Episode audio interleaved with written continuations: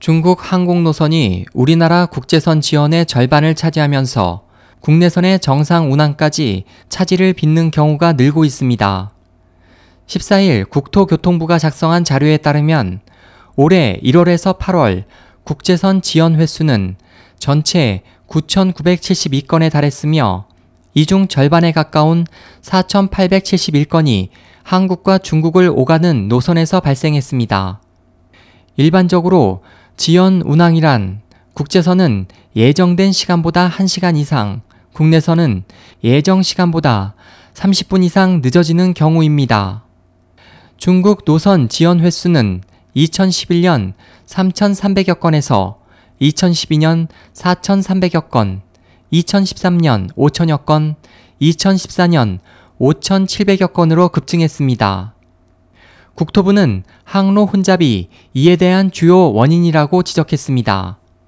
국토부는 중국의 항공 수요 급증으로 50여 곳의 중국 국적 항공사가 운행되고 있고 대한항공과 아시아나 항공도 중국에만 각각 30여 개 노선을 운항하고 있다며 단선 항로에 여객기가 몰리면서 병목 현상이 발생하고 중국 내 군용기의 활주로 사용 우선권을 주는 까닭에 여객기 지연 운항이 계속 늘고 있다고 설명했습니다.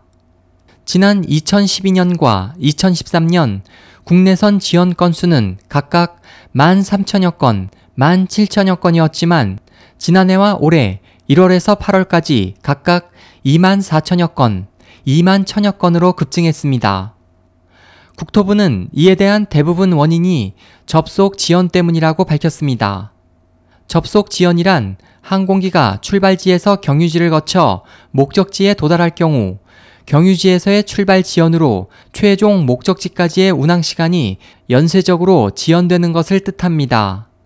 국토부가 밝힌 국내선 지연에서 접속 지연이 차지하는 비율은 2012년 82%, 2013년 86%, 2014년 90%, 올해 1월에서 8월 93%로 중국 국제선 지연이 한국 국내선 연결편에 연쇄적으로 영향을 끼치면서 국내선 지연 운항이 계속 늘고 있습니다.